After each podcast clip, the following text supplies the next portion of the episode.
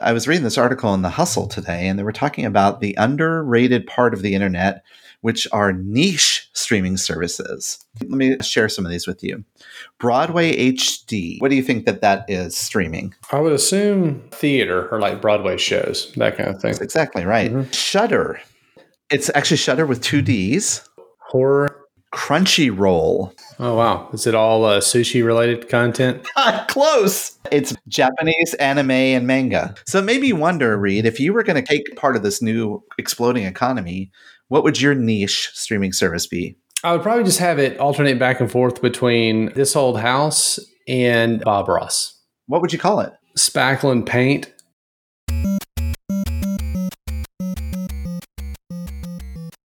Welcome to Touchpoint a podcast dedicated to discussions on digital marketing and digital patient engagement strategies for hospitals, health systems, and physicians' practices. In this podcast, we'll dive deep into a variety of topics on the digital tools, solutions, strategies, and processes that are impacting our industry today. We hope to share a lot of great information with you and have fun along the way. Now, here are your hosts. Welcome back to Touchpoint thank you for tuning back in, or if it's your first time, welcome for, well, the first time. I am Reed Smith. That is Chris Boyer. Hey, Reed. Nice to be here. We're in the middle of November, but the weather outside doesn't feel like it, does it? No, uh, just turn the air conditioning back on. Matter of fact, that's where we are. Well, it's 2020. That's where yeah, I was going to say, I don't know that it's really all that shocking that anything of any sort happens anymore. But yeah, here we are, episode 197. Appreciate everybody for tuning in. If you'd like to learn more about our show or the other ones on the Touchpoint Network, if you didn't know, there is a Touchpoint Network. We've got tons of shows. You can find out more about them over at touchpoint.health. Touchpoint.health is the website. You can dig into the show notes, find the links, and all that kind of fun stuff. For this particular episode, all our past episodes, and then all the other shows on the network. Also, rate, review, subscribe wherever you happen to be listening. That is uh, a super, super helpful way that we can ensure that other folks also find the show. So we will take a quick pause and be right back with uh, today's episode.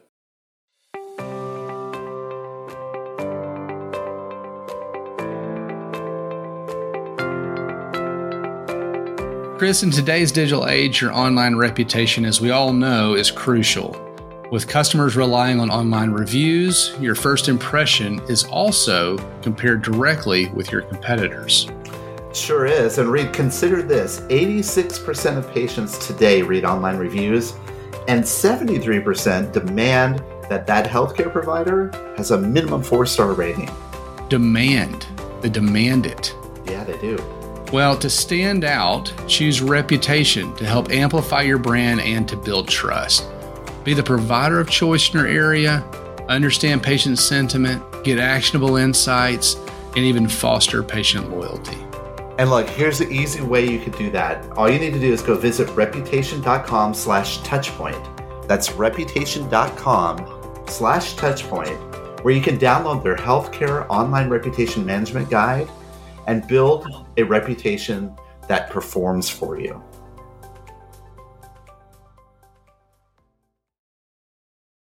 So, Reed, today I'm excited that we're going to be talking a little bit about how we can use all the tools in our toolkit to help health systems do their outreach to physicians. It really stems from an interview that we're going to run later on in the show with Scott Alexander. It made me think that in today's day and age, when you're doing physician outreach, your world is in a whole nother place because of the pandemic. Yeah, everything's in a whole nother place, certainly the way consumer we've talked a lot about this over the recent weeks and now months you know i keep saying over the last six months and i've been saying that for months now so I'm gonna do math again, but I think we're probably like more like nine months into this. But in any case, everything's different, and you know the way consumers interact with this, which we've talked a lot about. But I think what's really interesting is those that are on the other side of the virtual and telehealth and those types of things with the physicians and communicating with and engaging and, and making sure that uh, you know those assets and parts of the organization, if you will, are uh, tightly aligned and uh, feel supported is is really important. I, I think that's sort of the spirit of what how we can use the tools, these digital tools that we are so familiar with, to help various different strategies. I've always said great digital experiences are created around the customers that you're engaging with. Well, if you consider your referring physicians and those physicians that you engage in your outreach as another audience or another customer type, it's very simple to use all the tools in our toolkit to kind of develop experiences for them as well, because they're people too. They are people as well, uh, which is great. You know, we haven't gotten too far down the uh, AI AR track uh, just yet, but we're going to focus on the live and in person folks. And uh, we're going to start out with an article, uh, Chris, that you found uh, from the advisory board. Eight imperatives. Imperatives is a strong word. Eight imperatives for physician outreach during COVID 19 and beyond and beyond. Everything's always and beyond. So yeah, and this is not just about, although it includes your physician outreach or physician liaisons and you know some of those types of people. Certainly, it probably hits closer to home for, for some of them than, than maybe other parts of the organization. But it's you know great tactics to think of. Uh, and you could probably to some extent uh, fill in any stakeholder here, but we'll, we'll uh, kind of hone in on the physician audience. So they say here, though, that the teams have to, those physician outreach teams now have to leverage or, or not leverage, but they have to modify their roles and responsibilities to address this current state. No longer can they go around to doctors' offices and kind of circle around and shake hands with them and introduce their services. We're in a whole nother world where we have to look at the pandemic and look at how that affects this uh, growth, this outreach and growth that we do. And so they list here eight imperatives, as the title says, that yes. should be embraced. And the first one they talk about really kind of focuses in on uh, over communications. And so specifically around safety guidelines, you know, any sort of uh, altered operating protocols, uh, certainly, and response based uh, developments to COVID. Physician liaisons have the opportunity to serve and kind of be that conduit, certainly, uh, and that source of truth, they say. So they need to be, you know, equipped, up to date on, on everything that's going on about visitors policies for example i see a lot of that stuff coming through on like our clients you know facebook pages for example um, what the testing, screening, uh, all that kind of piece, what those pieces look like. And then obviously, certainly, as we've talked about, the start and stop and start and stop of uh, like elective procedures or non non essential or non emergent type uh, care. Yeah, and as those things change so frequently, it becomes ever so critical. And in addition, though, leveraging into the second piece, which is very much related, they actually say one of the imperatives is to support care continuity efforts. They go on to further explain that some organizations consider re postponing scheduled services, which I know a lot of health systems are right now. It will be important for these liaisons to actively communicate changing hours of operation and service avail- availability, but also getting into uh, sharing other ways that health systems are trying to continue to communicate with patients. So, being active promoters of telehealth options, informing practices about how urgent care referrals will be handled despite this reduced capacity. And I could see that even going into the testing space because many health systems are now getting into the testing world. The third one they have listed here is uh, to expand outreach targets beyond the traditional loyalist. You know, it's easy, certainly to uh, make the phone calls and stop by and see the folks that like you and deal with the folks that like you, or uh, even focus in on things like top referral sources. I think we have an opportunity because you've got you've got a new way and a new opportunity to go back and kind of establish communications. Quite honestly, with uh, with some of the others, you know, you have kind of a reason to to reach out and try to help so consider using that time. You know, we're, we're not traveling, we're not having in person meetings. So you know, think about and identify who you know, who potentially could we reach out to. How could we help them? Uh, you know, using this chance to update them as as the region you're initially reaching out, but certainly uh, an opportunity to try to build those relationships. You know, and if you're a community provider that maybe split the referrals between multiple health systems, just by doing that reach out and connecting with them, can help to sway that influence of how they're referring patients to your health system. They even double down on it with the fourth recommendation when they say is it's also a great time to collect new market intelligence to support a more effective outreach for not only now but also in the future. Mm. So whenever you're reaching out to some of these new practices or, you know, people that maybe you haven't talked to in a while, learn what their preferences are, learn about their business, learn their preferred modes and, and frequency of communication. And also, you know, how are they addressing COVID? How are they, or maybe using telehealth? You know, what are they doing to deal with the capacity issues that we're all struggling with? And then use this information to log it into some sort of relationship management platform because not only will these changes be important very right now, they're going to be important in the future too. Because as we talked about before, Reed, right, we're going to be pivoting into a hybrid world in the future, and so all of those those preferences and needs are going to carry on into the newer state. I mean, just like it is with consumers, right? I mean, we had an opportunity to re-engage certain parts of the population around the services and offerings that we have, and that is now their new preference. And so this is this is much the same. Uh, the fifth one on the list: uh, virtual events and meetings. So again, back to the idea of you know outreach beyond those traditional loyalists. We've got an opportunity. Everybody's used to it and expecting it. So what can that look like? So we're not going to go meet with them in person uh, and some of those types of things, but you know we've had. I know as a firm, we've had different uh, things with our clients around kind of happy hour type stuff. And people are used to doing webinars, but you know, think about new ways that you can present and, and even have not just meetings, but uh, like CME type offerings and, and things like that. I think again, it's an opportunity that's not going to feel out of the norm and do it all online, right? Using Zoom or Microsoft Teams or whatever it might be. Those could be great ways where you can actually have those connections. And by the way, you could be able to do those maybe during off hours, even because for the physicians themselves that you're reaching out to, they also have direct capabilities or access to these tools. Here's another thing, right? Number six, we're in the list now, six of eight. It says to fulfill non traditional job functions related to COVID 19 response and recovery it's interesting this this uh, point here. They say that liaisons can help develop surge and recovery plans by tracking any bottlenecks for volume recovery and also identifying physicians who can flex to perform tasks such as managing ventilators or maybe being available to cover a shift or something like that. This is a really great ability for uh, liaisons to be a more strategic role because, again, we're all struggling with, as now we're getting into another huge surge across the country, we're all struggling with how we're going to respond to this crisis. In addition, they say liaisons can be a valuable asset for supporting some essential functions with heightened demand, such as, for example, welcoming and screening patients or even staffing a call center. Imagine that now. You're redeploying from your physician liaison role to maybe even supporting directly patients. It's an interesting perspective on that. How do you think people would feel about that?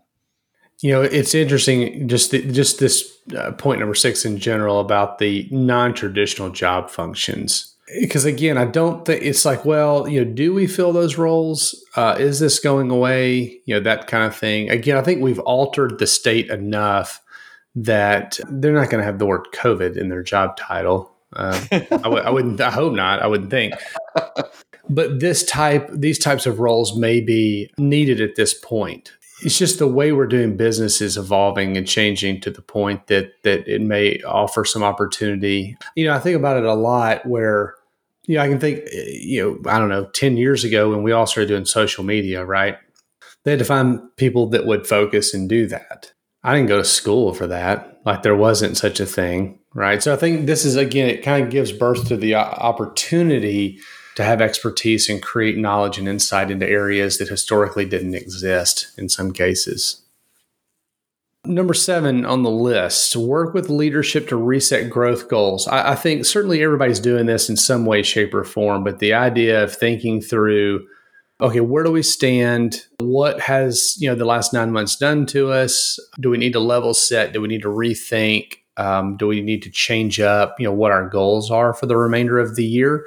And for some folks, that's a calendar year. Some, you know, fiscal year may be like next June or something by the time it's over. But and so, what does that mean for next year's budgeting and and really playing a role in thinking through what's going to be needed in outreach, in connection, in technology, and those types of things that are going to allow us to better build those relationships with the folks that historically, like we said before, are not the loyalist. You know, we have an opportunity and a role that we can play in the ideation of that. And I think the last eighth imperative here is one that continues to be the primary role of what a physician liaison or outreach team is. And they, they call it continuing to serve as practices problem solver in chief. And really here it's it's really getting to understand those practices, right? And finding out what issues are limiting their ability to operate at full capacity and look for ways to help resolve those issues with whatever the health system can provide. And it's interesting because they brought up an example in this article that I thought was really interesting. It says that health systems may be able to help practices purchase PPE, for example, mm. at acceptable price points and develop protocols that address patients' anxieties about the safety of healthcare settings. So imagine that. Now your health system is seen as a strategic advisor to these practices and building a better relationship with them. It's always about learning the concerns about the physicians and the safety of performing those procedures that becomes very important but ultimately it's about being able to understand their problems and communicating those concerns to the leadership which reminds me a little bit of like when we say the marketer's role should be moving forward should be to be the owner of understanding your customers' needs and helping to solve those needs. So, in effect, physician liaisons, Reed, are, are the friction busters for f- referring physicians. Do you see a lot of difference in the way that or the needs of employed versus affiliated or community physicians in this world? You know, the employed physicians, I think, are, I feel like uh, in a lot of cases, and I'm trying not to make blanket generalizations, but you know, they're part of a system and they're kind of playing a role within the system. Whereas like an affiliated doctor or, you know, a community physician is a, you know, private business owner or or what have you. Mm-hmm. And they may need uh, some more help because they're not like inside the walls and don't have the connection that maybe some of the other ones do. So, I mean, that may be some of the outreach opportunity is reaching out to some of those groups and, and even individuals sometimes that really need the help. Mm-hmm. Absolutely. Absolutely. Okay, well, Reed, why don't we do this? Why don't we come back after the break and we'll talk a little bit about how you and I, in our past, working in digital and health systems, how we use digital as a way of outreach, and we can kind of maybe cross reference that with some of the shifting changes of using digital marketing in our industry as well. And we'll do that right after this break. Coming soon from Greystone, Bowstring, and Touchpoint Media, live from HCIC, a new podcast that brings you front row access to the latest innovative strategies that are shaping tomorrow's healthcare industry. In this 12 part series, as recorded live at the Healthcare Internet Conference, we'll hear from industry experts such as Paul Matsen of the Cleveland Clinic, Kathy Smith of Roper St. Francis Healthcare, David Feinberg from Mount Sinai Health System, Rose Glenn from Michigan Medicine, and many others. Subscribe now on Apple Podcasts, Spotify, Google Podcasts, or your favorite podcasting platform. This podcast series is brought to you by Greystone.net, Bowstring, and Touchpoint Media. All right, so we've we've talked a little bit about just physician outreach uh, in, in, general, and kind of how that's evolving, or maybe the need for it, or the execution of it is maybe changing or has changed. We're going to dig a little bit more now into uh, what that means from the digital standpoint, and kind of how that relates to some of the things that we've done in our past, and and some of the things that we're thinking about. Let's start with first our experiences using digital in outreach. Coming in as a digital marketer, both like inside as well as an external uh, consultant in my world, I've often been asked to participate in physician outreach activities, but oftentimes, you know, it's in a very limited capacity. So let's say, for example, the physician outreach team maybe purchased a list of physicians physician names across you know our service area and they come to me and they say well can you help us craft the right email and, and get this out and use this the right way what's your experience been like most of the physician liaisons, outreach type folks, and things like that, you know, are looking for um, more in person than online connections. In, in, a lot of historically speaking, right? So it's a lot of lunches, the lunch and learn type stuff, and and even as it relates to like grand rounds and other like CME related activities, and then it's a lot of just pushing out of information, you know, to those practices and those individual physicians and then I think on the the backside of it, you know, you're you're getting asked to solve problems, so it's kind of a customer service lifeline kind of a thing. And so as you think about digital, you know, we've talked about portals, we've talked about a number of different things, and I think that's kind of where the majority of it is. You know, is is the email and, and portal based you know communication and we've said this before right that um, oftentimes it's like we want to reach our doctors via emails and I've even seen some studies that come back and say emails are the best way to reach doctors. But in my real life experience, I don't find that to be true. I mean, I don't know how many doctors actually check their emails for outreach types of communications from health systems. Yeah, no, I mean, I think it works as it relates to if you're working with them on a project and as some sort of an update on the project, right? Like that works obviously as well as it does for anybody else via email. But if it's just uh, and I hate to say cold calling, but but you know what I mean. If it's just we're we're reaching out or trying to provide information, I, I, don't know. I'm not sure that that is. And quite honestly, it's hard to find their email addresses sometimes. You know, uh, unless they're employed and they have a system email address or something. But you know, when you're just trying to send something to some Gmail account or something, that seems to work because obviously you're getting to you know there's less less noise there. Mm-hmm, mm-hmm. but it's you know i don't know that it's been terribly effective. What you're describing, and in my mind, I keep thinking like replacing the word physician with patient. It's the same thing, right? If you're sending them something that's of value to them, that's relevant to them, that maybe serves a purpose or has utility for them, that's a much easier request than if you send something that says, you know, we have this webinar that we'd like for you to come to that may or may not be relevant to you, right? Or we want to share with you all the capabilities of our transplant team, or so to speak. That's going to have about the same effect if you do that to potentially patients that also are not getting that utility from it. Yeah, I mean, there's very similarities. I mean, this stakeholder communication, right? Like, I think you kind of have to do it all. It's just that where we are now has limited the in-person portion of all right of that of that equation. Certainly we have to find other ways and, and of course we're, we're working with several systems around collaboration tools. And some of that is and we've talked about this historically right like the secure text messaging or things that are the collaboration sense like a yammer or slack or microsoft teams. Uh, there's other ones out there that are very specific to doctors and so I think you'll start seeing more of that. And again, much like the telehealth or virtual care side, it turns out that people are going to like it. And, you know, a fair amount of them will probably keep using them.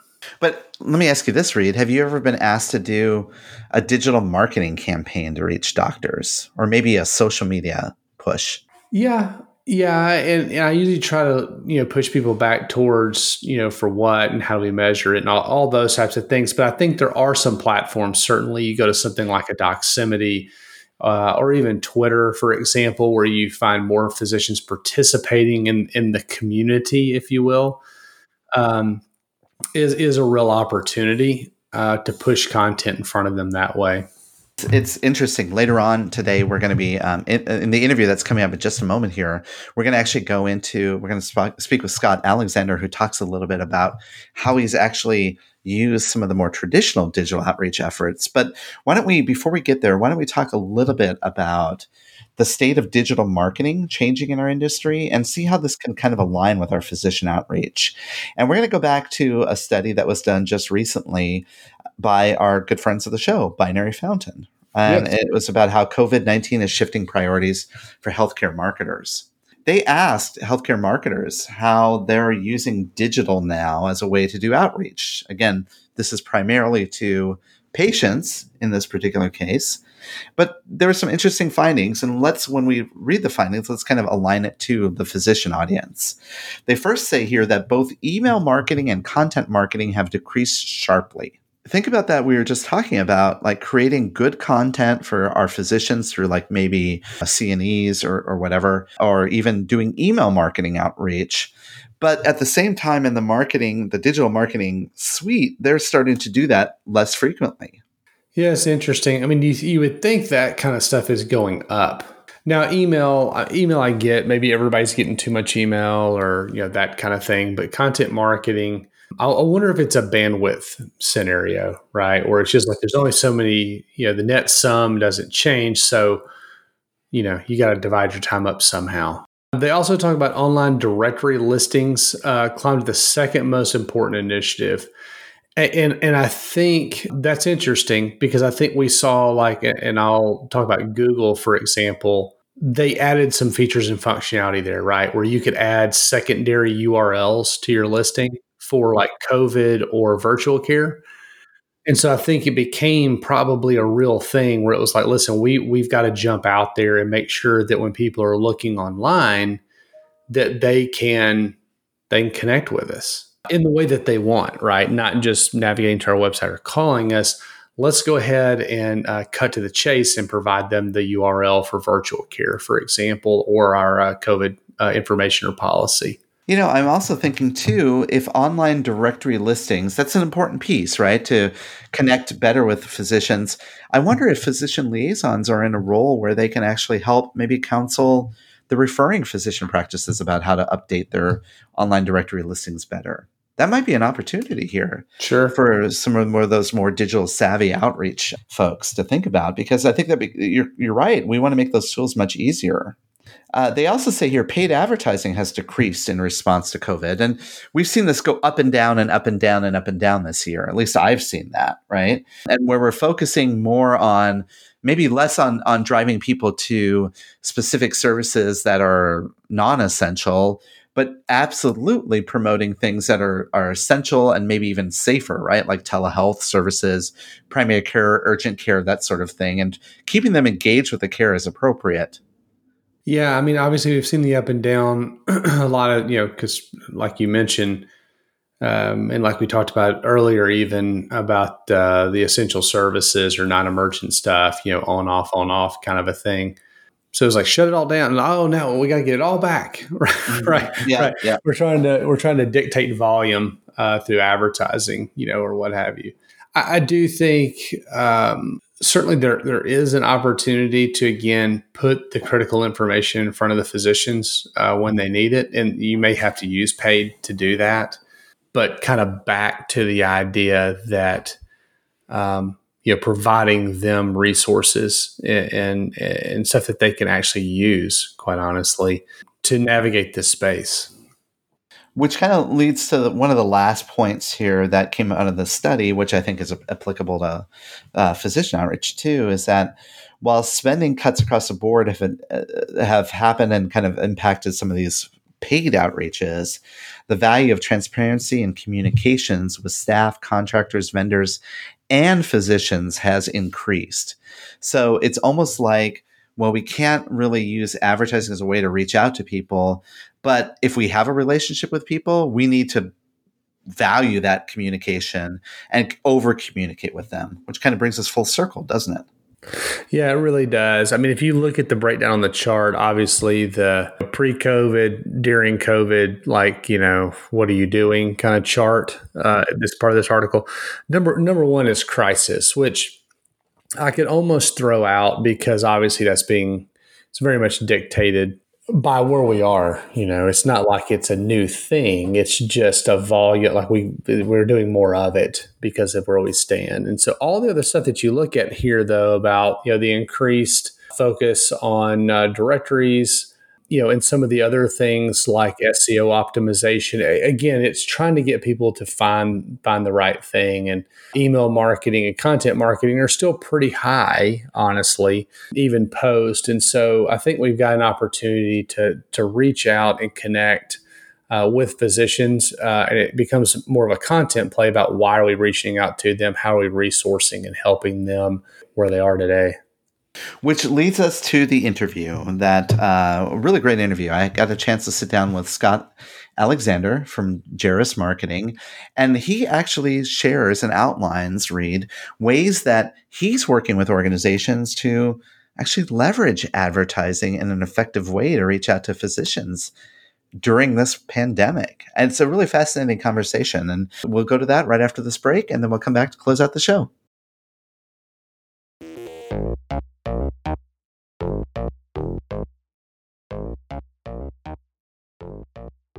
Welcome back to the Ask the Experts segment of the podcast. And today I am talking with someone that I just recently got to know, but uh, after our first couple of conversations, I feel like I've known you for a very long time. And that's Scott Alexander. Welcome to the show. Thanks, Chris. I appreciate it. And uh, it's kind of neat. Uh, you, you know, uh, I listen to the podcast when I'm out running. And uh, so it's neat to actually have gotten to know you and, and to get to have a conversation. That's actually great. That's awesome. And the reason why I feel like you and I are kind of aligned, we're, we're like minded in some of our thinking. And I'm excited to get into the topic today at hand. But before we do, there may be people that are listening, just like you were, you know, running around jogging, that uh, do not know who you are. Would you mind sharing a little bit of your background?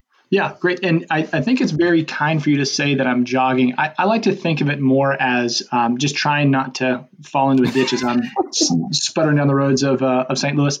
Uh, I'm Scott Alexander. Uh, I run um, a pair of sister companies. One is called iVelocity Marketing, which does uh, direct to patient marketing on behalf of healthcare providers. And then the other organization that we have is called Jairus Micro Marketing, and it markets typically medical devices, but also medical services, uh, healthcare IT, that sort of thing, to uh, healthcare decision makers, primarily physicians, but also you know different parts of you know, health systems and, and other healthcare providers. And when we first met and we started talking a little bit about what you do and your organization, one of the things that you brought up is uh, uh, when we were talking about using digital to kind of reach out to physicians and to healthcare professionals, you you kind of alluded to the fact that doctors are people too, in that they respond to digital ads as well as you know in digital advertising digital marketing those sorts of things. And that kind of resonated with me because i've always felt that way. And and so i, I couldn't wait to get you on the show to talk about that concept. So when you say doctors are people too uh, explain that to the people in the audience. What do you mean exactly by that? Yeah it, it's a great question chris. And i'll give you a little background because it'll make a little bit more sense in context. I spent nine years at Medtronic, you know, the large medical device manufacturer, and then uh, later four years at the Mercy Health System uh, here in St. Louis. And one of the roles that I had when I was at Medtronic was I ran a group called Commercial Innovations. And essentially, what it was was an incubator to answer the question of how is the sales process changing as technology is coming in. And basically, you know, the division that I was a part of would would go up against Johnson Johnson every day, and the question became, how do we make sure that we win every time we have a sales opportunity? One of the things that I had done, or my team did, we we spent a lot of time studying design thinking and these kinds of approaches to how do you really get inside the heads of your customers. And then we hopped on airplanes and we flew all over the country, uh, following sales reps around, talking to physicians and uh, surgeons primarily to understand what is it, how do they think, so that we can design technology to you know to basically you know win more deals. Uh, I remember being in a boardroom and bringing up this story, you know, my, my boss is asking me like, so what have you learned and that sort of thing. And the only thing that came to mind was, you know, doctors are people too. What that means is if we think about the context when we're reaching out to a physician, and I'm just going to stick on the medical device side, but it, will make sense to our audience, who's, you know, on the provider side uh, just as well. We have Randy the rep, who is highly compensated, highly motivated, and super engaged. Probably drinks a lot of coffee, and what's the sales situation that he finds himself in when he has a new product that he wants to that he wants to talk about? He's in the OR. He sees Dr. Smith over there in the scrub sink. He runs over to her and is like, Dr. Smith, hey, I wanted to show you this widget, whatever that widget is. And you can always see it on her face. Like she's excited to see it. She's kind of curious because you know physicians always have that level of curiosity that just never gets turned off, which is great. But you can also tell that she's getting ready for a surgical case and she wants to think about what she's going to do with this you know 56 year old woman who's got ovarian cancer and she wants to think about that and and how she gets her head into that game as opposed to thinking about you know this new device or whatever the case might be and so what we realized was that's the wrong time to be trying to get in touch with an individual, a physician or, or other healthcare professional, because their mind is in a different place. And you know, it's no wonder that you know we see adoption of new technologies or new approaches, new new solutions to be as slow as it is in healthcare is because the times when we're bringing them to folks is exactly the wrong time to do it. Instead, what we've started to do, and this is a lot of what we do in my group, is we reach out to you know, physicians when they're more relaxed, right? On Facebook, on uh, LinkedIn, on Twitter, when they're you know checking their email, when they're going to ESPN to check the scores of the baseball game. Those are times when we're able to talk to doctors as humans, because doctors are people too. And what we find is there's a level of receptivity that far surpasses that scrub sink conversation and actually allows physicians to be in the driver's seat for a lot of these conversations. That's kind of the hallmark of what we do, and that that sort of golden moment that we had. Oh gosh, that was several years ago, but but is still very much one of the guiding factors for how we do what we do. Okay, so that's interesting to me, Scott, because when I have worked in health systems for many years now, whenever we talk about digital advertising and we talk about, you know, even using any kind of like outbound digital marketing efforts to reach this physician audience, so to speak, there is a lot of bias. And and that might I, I, i'm not sure how that where that bias comes from but a lot of pushback saying you know doctors don't respond to ads. They don't you know they don't respond to emails. That's not how you're going to get their attention. You have to build sort of this trusted relationship. Where do you think that bias comes from and, and how have you seen that change in the work that you're doing? I, I think that there's some validity to the idea that you know, digital is and i would agree with this digital is not going to replace the face-to-face conversations of um, you know getting to know somebody and building that that deep rapport. It's never going to replace that. But it's really not supposed to right? Where it really kind of fits in is in that introductory phase or in an educational phase that can be automated. And this is my case in, you know, case in point about it does work. We had a client uh, that was, and again, this is a medical device client, but we can transfer it over to sort of the provider side uh, here in just a second. A client of ours in the cardiology space, and they were they have a product in market. They wanted to drive some opportunities. Uh, this was in the middle of COVID, like as COVID was hitting, we were going live with this. And so when we're running campaigns, mm-hmm. we like to turn them on and get them approved by the social media channel before we have like an official like grand opening launch. And so what we do is we turn them on at like 10 o'clock at night and it gets through the approval process and then you turn them off at you know 8 a.m. the next morning or whenever you get up. Essentially what happened was so I did that with a couple of channels and I woke up the next morning and we actually already had leads from basically 10 o'clock at night until like 8 a.m. the next morning, we had like four or five cardiologists who you know, saw these ads that usually nobody sees, and they all asked for you know sales demos. It was an odd conversation because I had to go to the client. I had to say, look, I know we haven't launched yet, but here's what we do, and I've never had this happen before. But but you know these cardiologists are asking for you to call them. Can you give them a call? That to me was was really when I realized that, particularly now, right, sort of post March 16th, when everything changed in the US, particularly now, this is not just uh, a tolerable channel for communication. This is a desirable channel for communication. We're not making face-to-face, you know, conversations anymore. Unfortunately, right? We're going through Zoom and that sort of thing, and so people are are getting more comfortable with this digital approach. And really, again, it's about understanding that this is not this is not intended to replace those kinds of deep seated relationships, but they are intended to initiate them and to help to augment them with things that you know don't require somebody to come in and do it. The other thing, Chris, we have a younger audience that is very quickly becoming the main body of you know physicians that we see, right? And so if you think about Facebook initially came out in like the the late 90s you know, I graduated from college in 2001, and it was it was already at you know, the, uh, the University of Georgia. So, you know, the reality is this has been around for almost all, all of my adult life. And as a 41 year old guy, if I was a physician, I would be, you know, sort of getting into the the meat of my career. And I'll tell you, the fastest areas or the fastest groups uh, of adoption in terms of you know who's who's adopting platforms like Facebook and Twitter the fastest it's actually the older populations. So, you know, guys like us, we've already adopted it, right? But my parents, my dad is a physician, and he's not on Facebook, but my mom is, right? And you know, folks my parents' age are on Facebook at a higher and higher rate. And so this idea that you can't go to them, it's just not true. It's just it's just based in you know the way that things were back you know years and years ago. And if we think about where we are today, we're all online, we're all on Zoom calls, we're all checking our emails 60 times a day, right? And and we respond to these messages. I would encourage folks that have that mentality that this isn't going to be appropriate or this isn't going to be a good channel for communication to re-examine why they think that and and just test it out, right? Put it to the test. If you want to go and talk about referral channel development, which is a great mm-hmm. opportunity to use digital for a first step, think about what do you do and how do you do it cheaply to, to see for yourself this does actually work.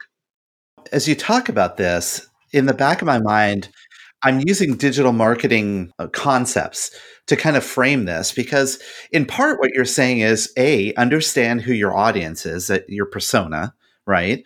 Um, and that in this case is phys- physicians, right? Medical professionals.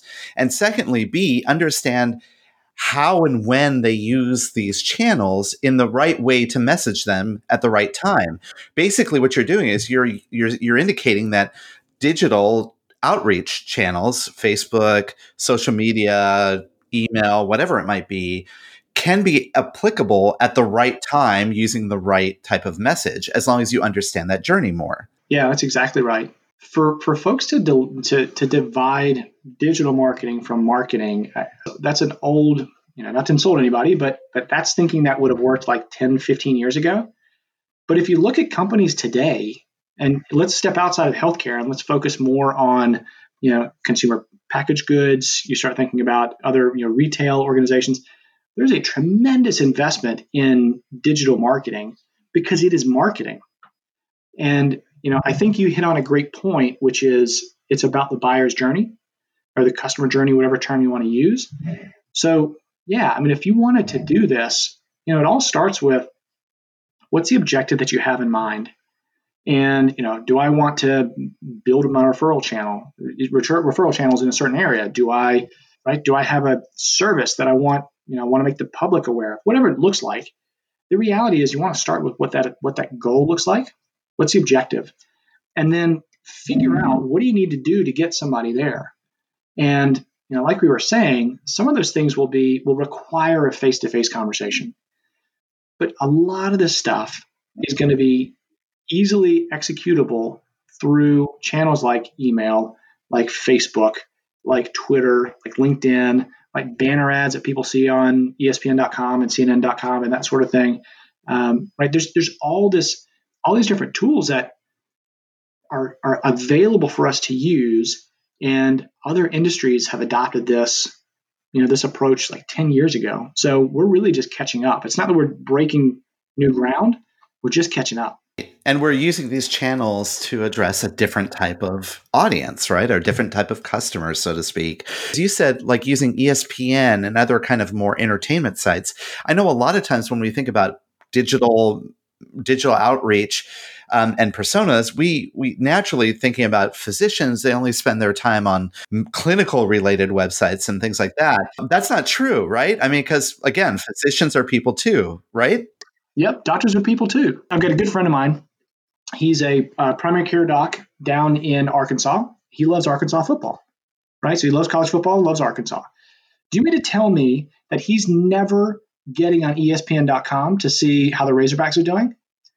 No, of course not. Like this is this is who he is. He's a human being. And for us to think about this idea that you you know physicians go to medical school and when they walk across the stage and they get their diploma, uh, right, they lose their first name and they get a new one called doctor and they you know get an MD at the back and then they like suck their personality out. Like that's not that's not reality. Reality is doctors are people too they're to react to these kinds of outreach channels. And we know it because we see it all the time. As a healthcare marketer, you know, we need to understand who our customer is. And certainly if we're talking to thoracic surgeons, right? They have a cardiothoracic surgeons have a certain volume of knowledge. And we have to respect that, but we also have to respect that there's a human being that's carrying that knowledge around. And you know, one of the things that we see in practice, right? Because I'm a pretty tactical guy. I'm like, what's it going to be and how are we going to get there? what's the answer look like? What we know is that cardiothoracic surgeon never stops being a cardiothoracic surgeon. He also never stops being a human being. And so what are they doing? You know, what is that cardiothoracic surgeon doing nights and weekends? They're probably reading white papers, right? They're probably studying up on their craft, but but they're doing so while they're also watching a baseball game or hanging out at their kid's soccer match or whatever. I mean, we need to not lose sight of the fact that companies that have way bigger marketing budgets than anybody that we know does utilize these kinds of platforms to reach out to these same exact people to talk to them about hey you should buy a bmw hey you should get a coke for your kids right? That that, that stuff works because we know we know human psychology. And so i feel like uh, as folks that have grown up in an industry where you know physicians are held on a pedestal, we certainly need to respect everything they've, they've done and um, and and you know want to pay pay honor to that. But we also need to understand that they're human beings that can be approached in ways that uh, allow us to drive good, meaningful conversations and drive progress by utilizing channels that you know we, we may not traditionally think about. And you're not suggesting that you know they use facebook as a way to say you know as a, to render up an ad that says oh you can refer your organ transplant patient here. I mean it's a different type of messaging that you're using to kind of get them into maybe the engagement funnel or get them down a certain part of the journey right i mean we're not talking about just overt ads like you know consumer packaged goods do I wouldn't say that, but um, I would say more like least what's going to take to get some organs our way. So we're not going to do that. I think about it in, in, terms of a framework. Let's let's take organ transplant. So this is like pretty far afield, right? I think there's probably some people who are like, how on earth do you do you make this connection? How do you use Facebook for organ transplants? I would give people first of all, I give you a, a framework, right? So there are actually two frameworks that we think about. The first is this idea of who's your target is probably a better way to say it. So number one is your your current and previous you know physicians, right? So the people that you already have an existing relationship with, they already know you, that sort of thing, right? So that's one. The next one is what we call the uh, the active seekers. So these are people that are specifically looking for a solution, right? I'm a cardiologist in the community. I have a patient who needs a, uh, a cardiac transplant. Like, how do I get them there? Right. So that's kind of the second bucket, and then the third bucket is the engageable afflicted. And you know, the terminology may not be the best, but essentially what we're talking about is who are people that have a given need that would listen if you talk to them about a solution for that need. In, in, if we're going to talk about um, you know, cardiac tra- or you know, organ transplant or things like that, we're really going to find ourselves in that third bucket with these engageable afflicted folks where they have a challenge. They may not be thinking about how they solve for it, but they're going to listen to it. So what you do there is use the next framework, which is people have to know you, they have to trust you, and they have to want to work with you that's basically brand awareness. People need to know that here at Saint Somewhere, we offer organ transplant, right? So that's kind of goal number one. Goal number two is this idea of thought leadership. So they have to, they're going to have to trust that I know what I'm talking about. So we can produce content uh, that actually is about the latest benefits or the latest awards that we've gotten for organ transplantation or you know, the top three things that refer you know physicians need to know about organ transplant or whatever the case might be so think some sort of content right? Where we're trying to give this out to people that maybe have potential referral sources. And then the final piece is your straight lead gen, right? So let's have a conversation. For something like organ transplantation, right? Organ transplant, you're, you're probably not going to hit really hard on like, let's get on a sales call about you, you know, helping me get some more organ transplants. But but you are probably going to build out an email campaign. So like I would structure this around, hey, you're going to do general brand awareness to an audience of people in our area that may have patients that could could be referred. So that's kind of brand awareness. Number two, we're probably going to put some content out there again, specifically targeting these folks on you know a white paper about the latest things that we're doing around organ transplant. And then you're going to try and drive folks to an email campaign, and that's where you have your like, hey, if you want to learn more about what we're doing, we'd love to talk to you about you know some some case studies that we have from recent recent past and that sort of thing. And that's how you initiate those kinds of conversations. And all of that can be automated. And then someone only intervenes once you see that, hey, there's an opportunity here for, you know, for a good human to human conversation. I love those frameworks that you described. I think that makes a lot of sense, Scott, and I'm glad that you you kind of shared that, you know, with with our audience. It clarifies. I mean, we're we're using digital marketing in ways now for different audiences, for those physician audiences. And that that's a natural logical extension. I wanted to ask you one more thing before we uh, wrap up today's interview. We're in the middle of a pandemic, right? We're, we're going to continue to be in this kind of world where digital kind of leads. We don't have the luxury of rounding on physicians in the kind of the old school way. So it's kind of forced us into this digital space. But as we kind of migrate out of the pandemic, however long that might be, I don't think digital as an outreach channel is ever going to lose its importance. If not, may have risen up to the importance of a uh, you know an in person encounter, so to speak. Do you see like the future of this to be like a hybrid moving forward? Yeah, I do, and and that was actually um, so a lot of the work that we were doing at uh, Medtronic that started the work that we're doing today with um, with Jairus was exactly that was figuring out how do you create man and machine working together to to improve the outcomes that you're looking for. And so, absolutely, we're going to end up, we're in a world today where digital is incredibly important and face to face will grow as we're able to get back to being face to face. But the reality is, this is never going away. And this is the new world. And so, where I think the most evolved health systems will go or providers will go is they're going to understand that there's some tasks that are always going to require a human being. And then there are other tasks, and I would I would mm-hmm. argue that there's probably a lot of them that are more easily and more effectively automated. I think the organizations that are going to be more successful going forward will be those that can that can tie these two things together. How do you make sure that you're you're offloading all the manual and low value tasks to an automated platform and therefore how are you elevating the human component to really just be on those things that are that are most valuable. I think that's what the world looks like, you know, you know, going forward is this sort of a, a, a match between human and, and computer. That is the true promise of technology and digital. And certainly that shouldn't leave any of those people that are involved in physician outreach efforts. It shouldn't make them nervous or anxious that, you know, they they have to learn these new digital tool sets. It's just, it's a complement. It's an add on to what they do. Scott, this has been a great conversation. People maybe want to connect with you a little bit more, learn a little bit more about you and your company. What's the best way for them to find you online? So, if you want to find out about uh, Jairus micromarketing, which is you know the, what we've been talking about here, is the website there is uh, physicianmicromarketing.com. It's all one word. The other way is to uh, reach out to me on LinkedIn or just shoot me an email. Scott at jairus.solutions. So Jairus is uh, J A I R U S dot solutions. Hopefully, uh, you know, some some folks are going to have some light bulbs going off. I just love this topic, and so if anyone wants to connect and chat about like, hey, what's going on in, in your neck of the woods and what are we seeing, I'd welcome those kinds of conversations because it's it's a ton of fun.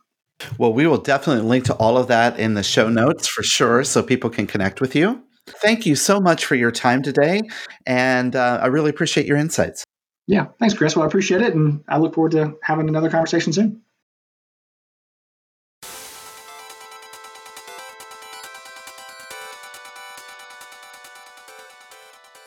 Uh, special thanks again to Scott for coming on the show. This is a topic that we haven't honed in on specifically in a while. It's been a part of episodes, certainly, and and those types of things. But uh, so it's a neat topic, great topic, and uh, appreciate him uh, coming on the show. All right. We are now at the part of the show where we talk about where we're going to be next. Well, where we're going to be next is the Healthcare Internet Conference. And we've talked about this for a while, certainly. And uh, this has been one of those that's on, been on our calendar for years. Uh, we find ourselves there each and every year. Well, there is here or home uh, because it is HCSC at home, right? Right. What are we doing this year? You and I are going to be, as part of the agenda, doing a live podcast recording and we're going to be featuring a very special guest. And we're going to be talking about some of the things that we're learning at the session, but also kind of doing some predictors of our own to what the future state of our industry will be like. And so we get to look into our, our crystal ball, so to speak, right? Yes. To see what's in the future. And that's always a fun time to do that. So excited that we're going to be there. Go out to uh, HCIC's website at greystone.net And from there, you can kind of click through and make sure to register, and you'll find our session happening in the middle of the conference. And it should be a really good one. There's a lot of other great things happening at that conference too, but definitely check us out. There you go. So we will actually be presenting uh, at uh, HCIC. so here we are in effect as much as anybody is i guess so uh, no it'll be fun it'll be a lot of fun so very cool all right what recommendation do you have today Reed, I'm going to recommend a podcast that um, I've been listening to. It's kind of fun. It's not one that I I subscribe to on a regular basis. You know, I don't listen to every episode, uh, but it's called Switched on Pop, which is a, a podcast uh, done by Vox, and it's where a musicologist Nate Sloan and a songwriter Charlie Harding talk about music and how pop music works today and where the influences are and it's just really interesting. And i the first time i listened to it was a couple of uh, weeks ago when they did four episodes around beethoven's fifth and they talked about its implication and why when you still hear the very famous dun dun dun dun and how it resonates in today's pop culture. Now just recently over the last two weeks they came out with a whole nother little mini series. It's about sports anthems Oh, songs played at sports anthems. So, Reed, when you think about like music that's played in big arenas to get the crowd riled up, what are some songs that come to mind? There's a bunch because uh, a little known fact I was the director of game operations for a minor league hockey team. So, I was in charge of the music and actually played it. There's We Will Rock You, uh, if you go to the NBA, the the Bulls made famous the Alan Parsons Project uh, during their intro. Those songs are called jock jams.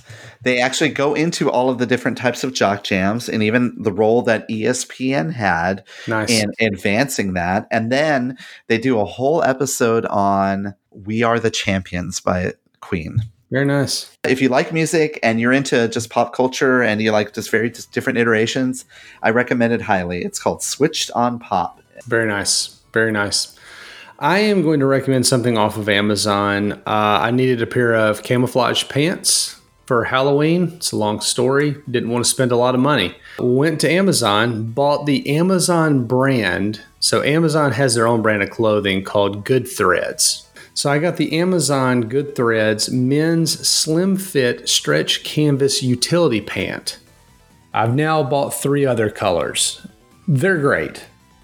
It's the cheapest pair of pants I've probably bought in quite some time, and uh, man, they're they're awesome. They're they're great pants. I think I also bought a T-shirt actually, a solid colored T-shirt. And so, Goodthreads by Amazon, surprisingly, uh, really good clothing um, and it's it's great for just you know kicking around and that kind of thing. So okay, I'll have to check that out.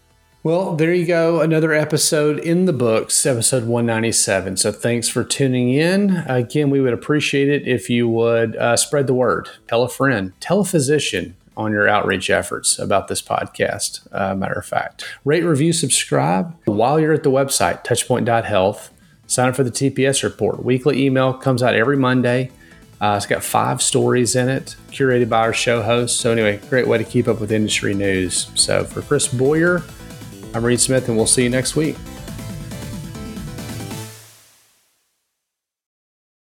This has been a Touchpoint Media production. To learn more about this show and others like it, please visit us online at touchpoint.health.